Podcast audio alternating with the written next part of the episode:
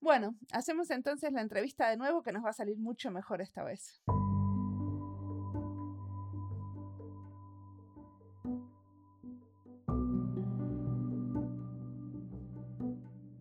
Con esta entrevista me mandé un moco. No sé lo que pasó, pero la primera vez que la hicimos no se grabó. Fue un papelón total. Lo tuve que llamar a Oscar, pedirle disculpas y hacerla de nuevo. Por suerte, él tuvo muy buena onda y no se molestó. A mí me dio una vergüenza total. Obviamente que la segunda vez la entrevista quedó mucho mejor y gracias Oscar por la buena onda. Oscar Díaz estudió ingeniería y luego se convirtió en diseñador.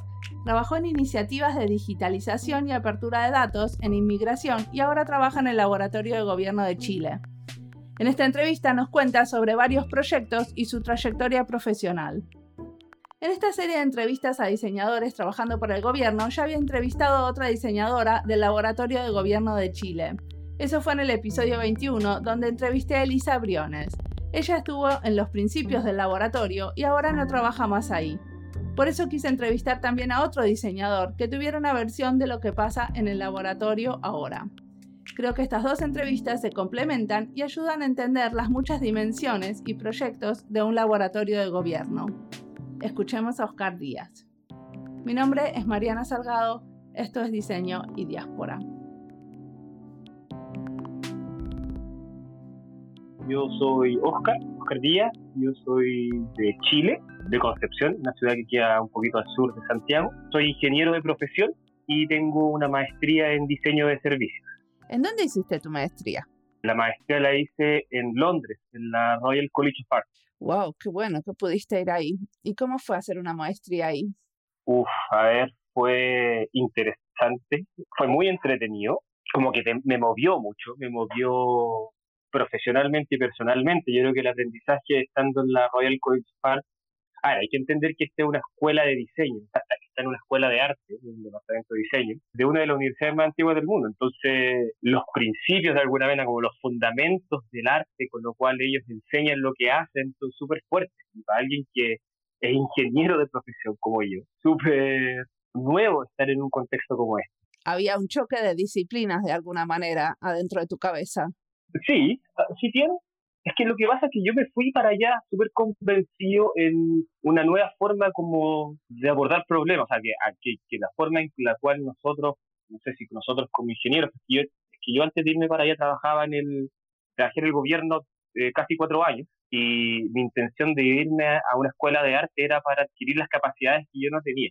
Yo tenía muy claro lo que sabía y tenía muy claro lo que me faltaba. Y en ese entendimiento llegué a la Royal College of Art, llegué a este contexto, ¿no es cierto? Mucho más ambiguo, mucho más open mind, se podría decir. Fui mucho más preparado a adquirir todo lo que estaba viendo. En vez de cuestionarlo, yo iba, ah, sí, eso tiene un sentido por algo, esto tiene un sentido por algo, esto tiene un sentido por algo. Y nada era malo, nada era bueno, sino que todo tenía alguna razón de ser. Y eso, como digo, me formó, yo creo, más que profesionalmente, me formó mucho más personalmente. O sea, después de poder tener esto ya es otra conversación, cuestionamiento de ideología política, social, un montón de otras cosas. En el Royal College. Claro, por, haber estado en ese contexto de estudiando. Claro. Y decime, entonces, ¿cómo fue? Antes trabajabas para el gobierno y qué hacías en el gobierno de Chile antes de irte a hacer la maestría? Claro, yo llegué a trabajar, en ese tiempo se llamaba la Unidad de Modernización del Estado y Gobierno Digital, que hoy en día se llama División de Gobierno Digital, un cambio, que está ubicado en el Ministerio Secretaría General de la Presidencia, las Express. Digo eso, como parto diciendo eso, porque para eso uno entiende el contexto de la institución. La institución trabaja para dentro del gobierno, trabaja hacia las instituciones públicas, no trabaja hacia la ciudadanía. Y em, el rol de la División de Gobierno Digital es ayudar al Estado a modernizarse, a llevar una agenda de innovación tecnológica, de modernización para mejorar la forma en que opera y entrega sus servicios a la ciudadanía. Y yo ahí en particular estaba viendo toda la agenda de gobierno abierto, se podría decir, toda la implementación y la operativización de lo que se había dicho que se iba a hacer. Entonces yo tenía a cargo el proyecto de datos abiertos y tenía a cargo un proyecto de participación ciudadana. El segundo era mucho más sencillo, creo yo, el de explicar, Básicamente era un portal que buscaba centralizar todas las instancias de participación ciudadana que tenían las instituciones públicas.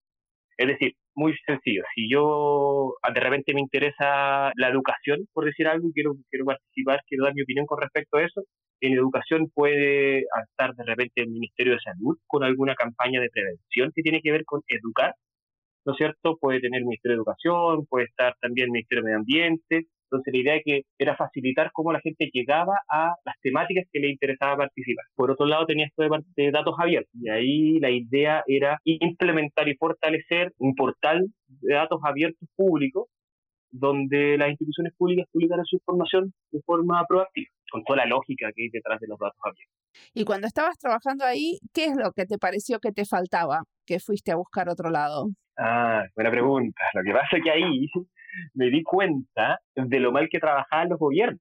Bueno, el gobierno, no, bueno, hace muchas cosas buenas, pero me di cuenta de un sesgo, de una limitación que nos ponemos en el diseñar políticas públicas, diseñar programas, diseñar un, portal de datos abiertos, que todo se hace así en la oficina, eh, si bien habían diseñadores súper buenos, habían desarrolladores súper buenos, a mí me faltaba decir, pero esto hace sentido o no hace sentido. O sea, ¿y a quién tiene que hacerle sentido para empezar? ¿A quién es esta persona que va a ocupar esto? Y de eso veamos si es que esto que estamos haciendo va a poder ser ocupado por esa persona. Y más allá de eso, del ocupar la plataforma como tal, ¿cuál es como el antes y el después? O sea, ¿para qué sirve esto? ¿Cómo la persona va a llegar a conocer la plataforma? ¿Y qué va a hacer después que la conozca? Entonces, me empecé a como a cuestionar el por qué hacíamos las cosas y la forma en la que las hacíamos. Desde una identificación de una problemática hasta identificación de la solución, hasta luego desarrollar la solución. O sea, ¿cómo hacían las cosas? ¿No, ¿No iban a hacer entrevistas con la gente que usaba esos servicios? No, en ese tiempo estoy hablando del 2012 al 2014, no había mucha participación de los usuarios de, la plataforma que se estaba haciendo en particular. Se hacía muy in-house, pero como te digo, o sea, habían buenos diseñadores, y desarrolladores, que el producto que generaban era súper bueno, igual, o sea, era de primer nivel, iba a poder ser usado igual. Pero a mí me faltaban como las patitas de, por qué se va a usar, quién lo va a usar. Ah, no son los 17 millones de personas en Chile, son algunos. Entonces, ¿quiénes son esas personas? ¿Y qué van a hacer con esto? Y yo, de hecho, cuando estuve ahí en Gobierno Digital trabajando, me acuerdo que metí unos talleres que quise hacer con funcionarios públicos.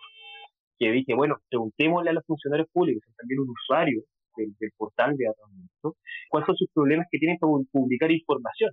Sea, qué es lo que quieren publicar, de qué forma la quieren publicar, para también generar un insumo para mejorar cómo trabajar el Y con la ciudadanía, me acuerdo que hicimos muchas hackatones, hicimos dos hackatones, las primeras del gobierno en Chile, que fue una actividad súper bonita, que generaron productos súper buenos. O sea, por eso digo, no, quiero ser, no quiero ser tan limitante decir que no se hacía, sí se hacía, pero yo creo que me faltaba a mí como una metodología para hacerlo, un entendimiento de por qué había que hacerlo y cómo había que hacerlo. Y entonces, bueno, te fuiste a Londres y mm, lo que yo entiendo de las maestrías, por lo menos la que hice yo también en Finlandia, es que son muy prácticas y tienes la posibilidad de hacer proyectos para diferentes tipos de clientes. Supongo que eso te habrá abierto un poco la cabeza, ¿no?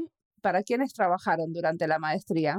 Sí, a ver, como mencionas tú, claro, como el approach, como la forma en que aborda la, el enseñar la Royal College también es súper práctico ellos tienen proyectos con clientes reales que siempre trataban de ofrecer tres tipos de proyectos. Uno que viniera de un privado, uno que viniera de una institución pública y uno que viniera como del tercer sector, una ONG. Y ahí tuve la oportunidad de trabajar con el diseño de servicios públicos o con un impacto social.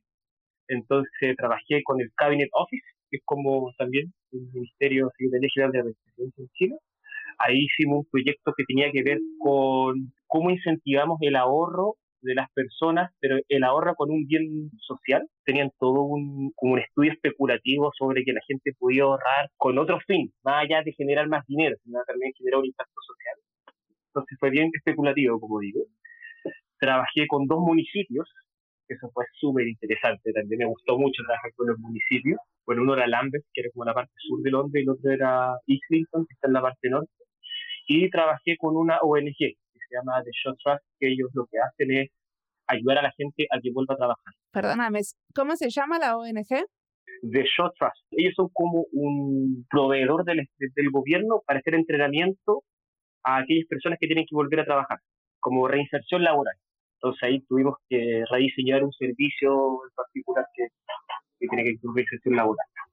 Ok, y después volviste a Chile y estás trabajando en el laboratorio de gobierno de Chile, ¿cierto? Claro, volví a Chile, busqué trabajo y afortunadamente se una convocatoria justo dos, tres meses después de que volví, postulé, salió una convocatoria para consultor en diseño de servicios, que era justamente lo que ya había estudiado y me quería desarrollar en el gobierno. Y nada, postulé y entré. Y la verdad es que yo, en particular, como que lo agradezco mucho, porque creo que hoy en día es, es uno de los mejores lugares para hacer diseño de servicios en Chile, diseño de servicios públicos. ¿Por qué es uno de los mejores lugares? A ver, es que el laboratorio de gobierno ya viene, esto ya es su quinto año operando. Ellos han sido de alguna manera un referente dentro del, gobierno, cambiar la forma en la que se hacen las cosas y ha mostrado resultados. Hay un, nivel de credibilidad sobre el trabajo que hacen, por un lado, y la credibilidad, una de sus consecuencias es que las instituciones públicas quieren trabajar con nosotros y nos dan permiso para trabajar con ellos. Entonces, nos dan ciertas libertades para trabajar de la forma en que el laboratorio de gobierno de, alguna manera quiere enseñar a trabajar. Eso por un lado. Y por otro lado, hay un tema como de principios, como en cuál es el rol del laboratorio de gobierno. Y yo, la verdad, estoy súper alineado como cuál es el fin. O sea, el laboratorio de gobierno, más allá de ayudar a las instituciones públicas a hacer sus proyectos de innovación, quiere instalar prácticas sostenibles de innovación. O sea, quiere, quiere que ellos después hagan lo mismo que nosotros hacemos del laboratorio de gobierno cuando los ayudamos. Y yo, yo siempre digo esto, que mi, como el éxito que yo le veo al laboratorio de gobierno es cuando el laboratorio de gobierno deja de existir. Porque todas las instituciones públicas ya adquieren las capacidades que necesitan para desarrollar sus proyectos de una forma, sus servicios de una forma más centrada en las personas, con una lógica más de, de beneficios sociales, etc. Bueno, pero últimamente hay como mucha discusión de esto de que qué es lo que pasa cuando los laboratorios dejan de existir, porque no necesariamente son los laboratorios mismos que deciden, ok, la organización donde estoy tiene suficiente madurez para prescindir de mis servicios, sino que muchas veces los laboratorios dejan de existir porque gente que no está en el laboratorio decidió que se terminaba el periodo. Sí, bueno, bueno, hay, hay, decisiones que van más allá del objetivo de la institución o del rol que debiera tener pueden buscar, no sé, hacer mejor uso de los recursos que existen y lo sacan y lo mueven o hacen otras cosas. Yo creo que mi visión esto es, es muchos años adelante, o sea, que, un gobierno tenga la capacidad de, innovar eh, y, de hacer las cosas distintas eh, son muchos años en, cambiar la forma de pensar y en cambiar la forma de operar. Yo digo que esto va a pasar en dos, tres, diez años, quizás mucho más. Lo que yo sí creo es que los laboratorios se definen con un objetivo. Y ese objetivo sí puede cambiar. Un objetivo no es limitante del otro, o sea, pueden existir dos laboratorios con objetivos distintos. Se ha dado esta conversación del, del MindLab, que desapareció, ¿no es cierto? Y se transformó en este nuevo, como institución que se llama The Task Force, no me acuerdo cómo, cómo se llama bien. Disruption Task Force. Es, es claro.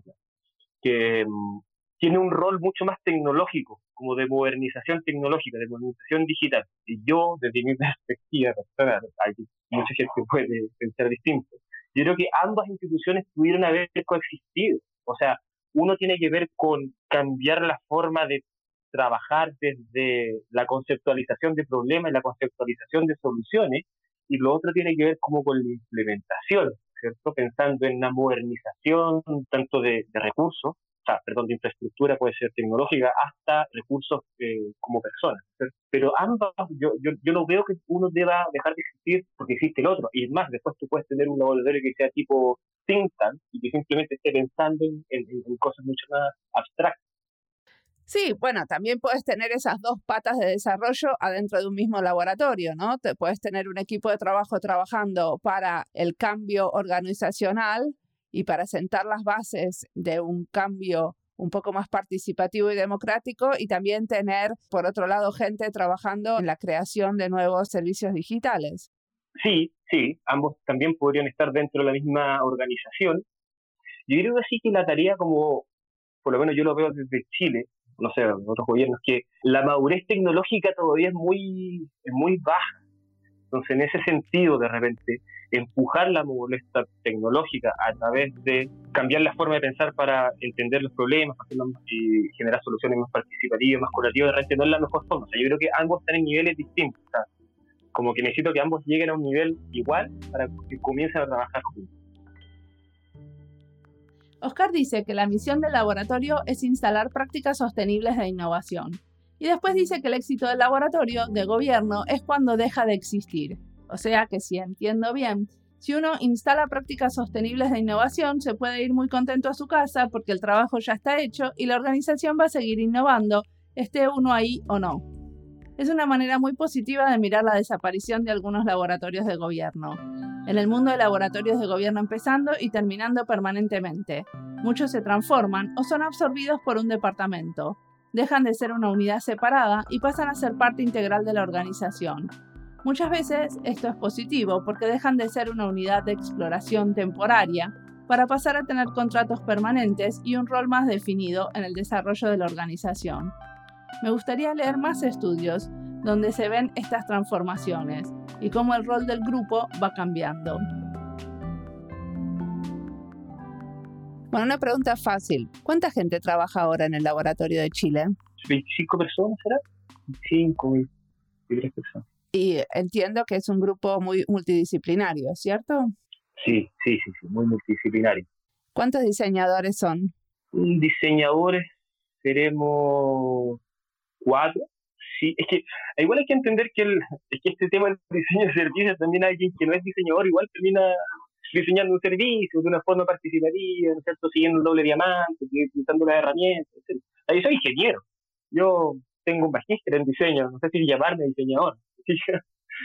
Entonces hay una formación también. Bueno, pero tu rol es de diseñador, o sea, vos te contrataron como diseñador de servicios. Claro, pero yo no me meto en la parte del diseño gráfico, diseño, no se fijan, ahí bueno, está bien, pero porque sos diseñador de servicios, yo tampoco hago diseño gráfico. Decime una cosa, ¿y cómo eligen los proyectos? En el, el gobierno trabaja, también está en, en, el Ministerio Secretaría General de la Presidencia, y por lo mismo la decisión de los proyectos a desarrollar tienen que estar alineados con la agenda de gobierno, en el sentido de que los esfuerzos tienen que estar como alojados de forma de mejorar el, gobierno, el Estado, pero como conjunto, como un conjunto de instituciones. Entonces, los, hay dos formas de, definir proyectos. Una es que eh, tenemos un formulario, se podría decir, donde instituciones públicas pueden ingresar la necesidad de desarrollar un proyecto y es un formulario que trata de forzar a la institución pública a conceptualizar mejor cuál es el problema, de por qué lo tienen, por qué quieren trabajar con el laboratorio, hacer una justificación de alguna manera del por qué necesitan de nuestra ayuda y luego hay proyectos que son definidos ya por la agenda presidencial que se alinean con los proyectos que están haciendo ellos. Decime una cosa, ¿me contás sobre uno de los proyectos que más te haya gustado participar? A ver, en el laboratorio, uno de los proyectos que participé, que duró cerca de seis meses, cinco meses, cinco, seis meses, se trabajó con el Fondo Nacional de Salud Pública. Es como a quien tú le pagas de alguna manera para que te aseguren salud pública. Se llama FONASA, la.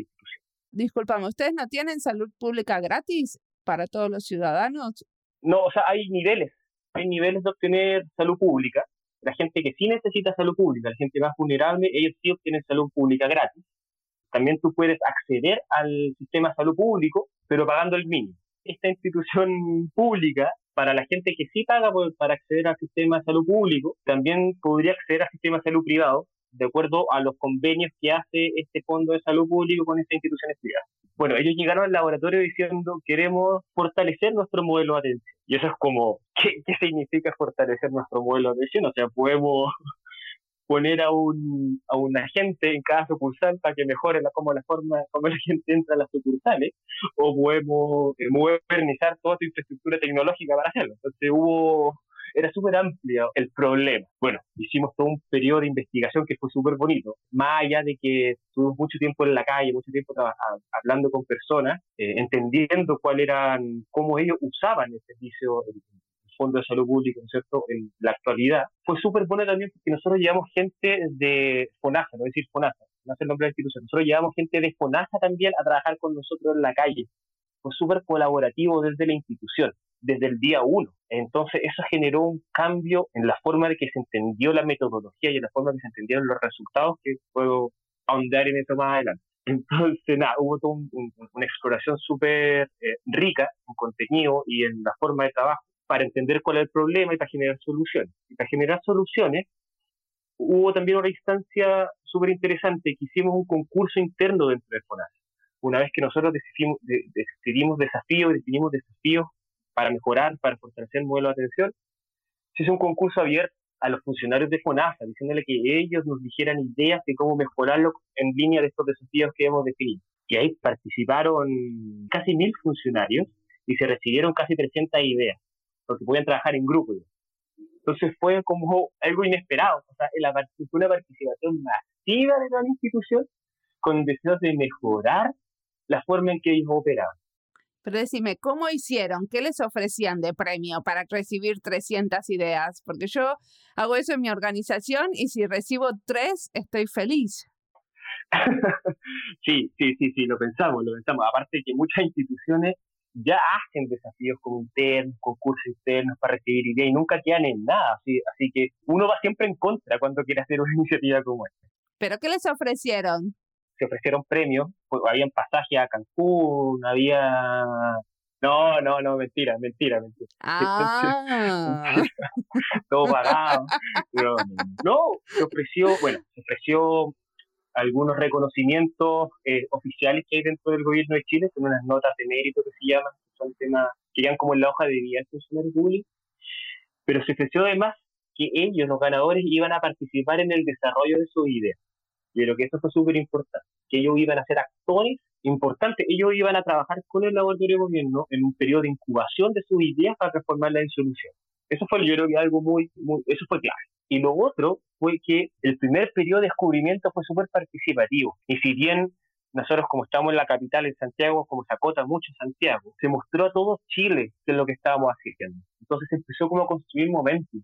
Momentum de decir, la institución está haciendo las cosas distintas, nos están considerando, están pensando en lo que nosotros decimos, y de repente se generó el concurso. Entonces no fue de un día para otro en que les dijimos participen, sino que hay que difundir esto internamente, hay que construir el, capital social. Y eso como que nos dimos cuenta y, lo tuvimos que hacer. Y entonces eso fue clave. Buenísimo. O sea, los testeos y el desarrollo lo hicieron en las sucursales que ganaron.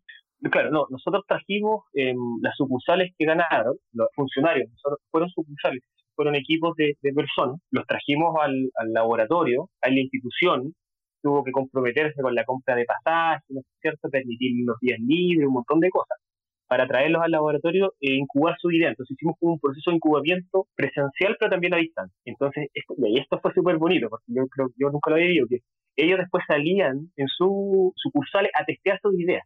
Entonces generamos prototipos muy pequeños, muy, muy específicos, a testearlos. Por darte un ejemplo, un grupo quería generar unos mensajes de texto para entregar una información en particular, que la gente tenía un problema que no entendía algo cuando se operaban, cuando recibían una prestación de salud pública, hay un procedimiento que hay que seguir después y ellos nunca lo terminaban. Entonces ellos, y eso generaba muchos problemas. Se le ocurrió generar mensajes de texto informativos. Entonces ellas me decían, Oscar, yo he un mensaje un día, eh, en la mañana, lo iba a testear y en la tarde ya tenía tres iteraciones. O sea, yo lo cambiaba totalmente. Entonces ellos además entendían este concepto de que no, estaba, no todo estaba definido desde el momento uno, sino que todo podía cambiar, todo podía modificarse en razón de, que el usuario entendiera mejor. Un cambio de, de mindset, de forma de pensar muy, muy, muy potente.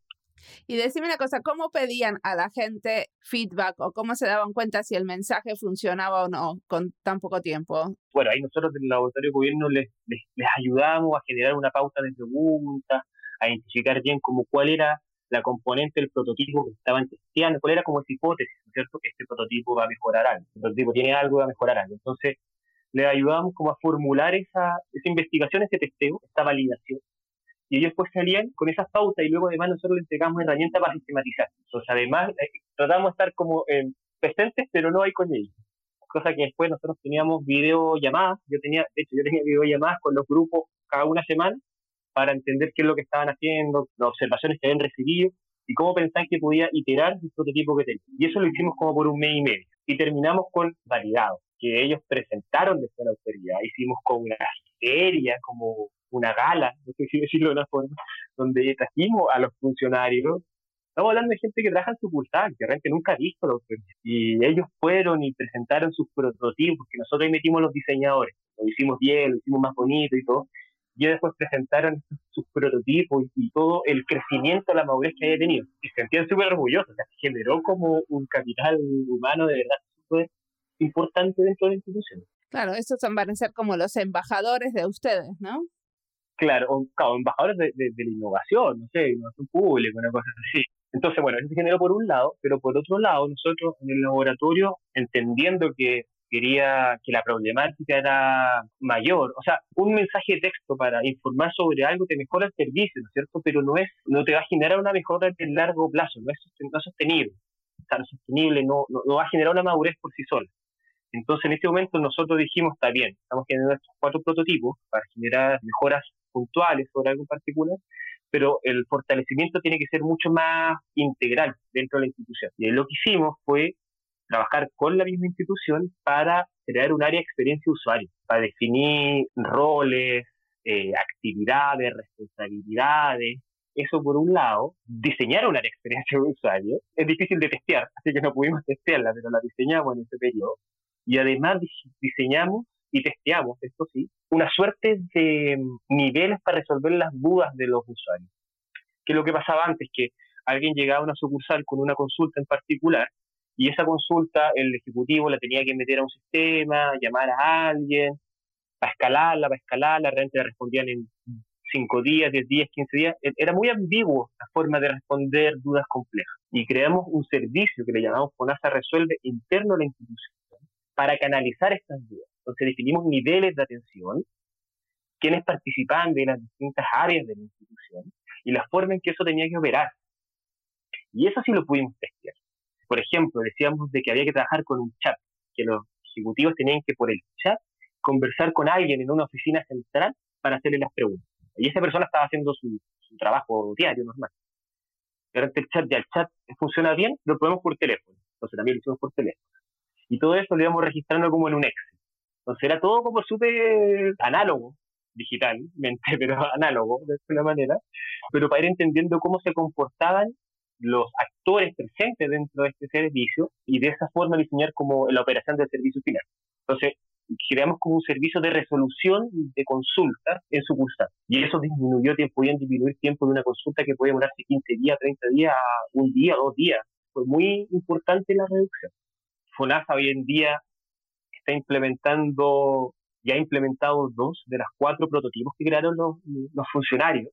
Todo FONASA en Chile sabe quiénes son esos funcionarios. El servicio este de FONASA resuelve para resolver consultas está siendo piloteado en todo Chile y la institución cambió su organización firmó un, decreto, un, documento formal del gobierno de Chile, del Estado, para cambiar su organigrama y así crear el área de experiencia de usuario un cambio muy, muy, muy, muy, potente en el sentido de mejorar en razón del el usuario final de los servicios. ¿Y ese área la llevan los funcionarios de las sucursales que ganaron o abrieron puestos nuevos? ¿Cómo es? No la llevan, eh, no la lideran los, los ejecutivos que ganaron el concurso.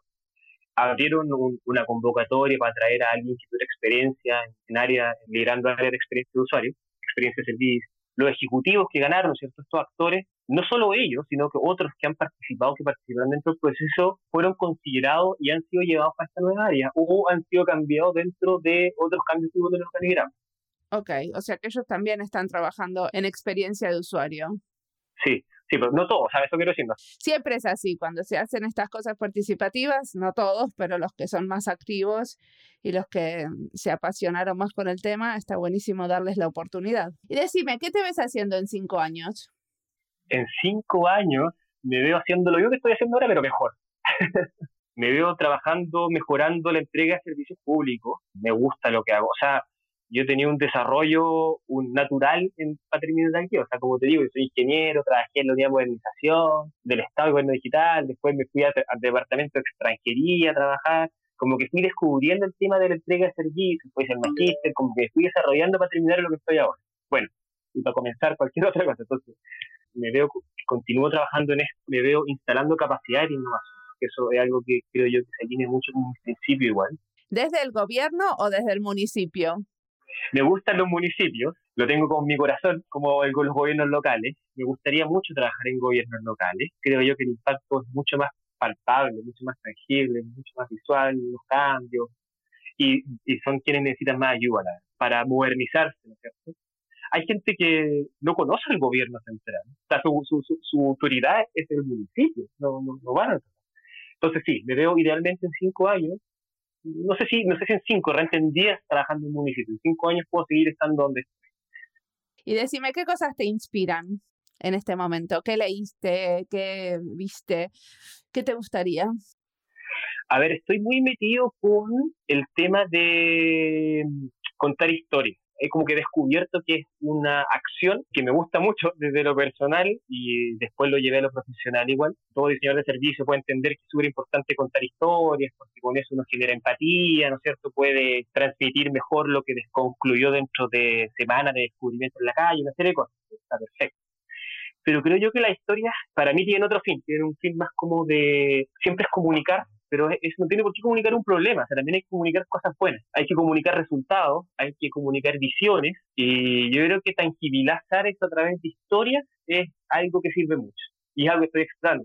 ¿En qué formato te imaginas contando esas historias? ¿Te imaginas escribiendo las historias, haciendo videos? No, siempre el relato, relato oral. Yo no, tengo, no puedo dibujar nada, así que no sería haciendo ni un dibujo pero eh, por mi parte creo yo que mi capacidad artística, que la tengo clara, puede ser a través de un relato. Entonces me veo como relatando historias. De hecho, es un curso para contar cuentos, hace poquito que lo terminé, que me dejó súper motivado en el tema de los cuentos. ¿Y lo empezaste a usar en tu trabajo? No, como que lo, lo, he usado muy poquito, sí, pero muy poco. No sé si podría usar, es que es, todavía no veo la forma en que lo puedo usar como mejor, bien. Yo de repente me ha tocado la historia, me ha tocado hacer las historias, por ejemplo, para contextualizar lo que vimos en la investigación, o crear historias para imaginar el servicio ideal. Entonces ahí como que le meto un poco de relato, le meto un poquito como de, caracterizar al personaje y todo. Pero los tiempos cuando se presentan igual son acotados, entonces igual hay una limitante ahí de, de que la historia no puede ser muy larga.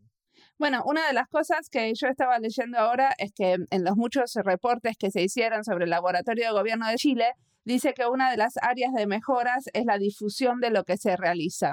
Y para eso contar historias sería fundamental, ¿no?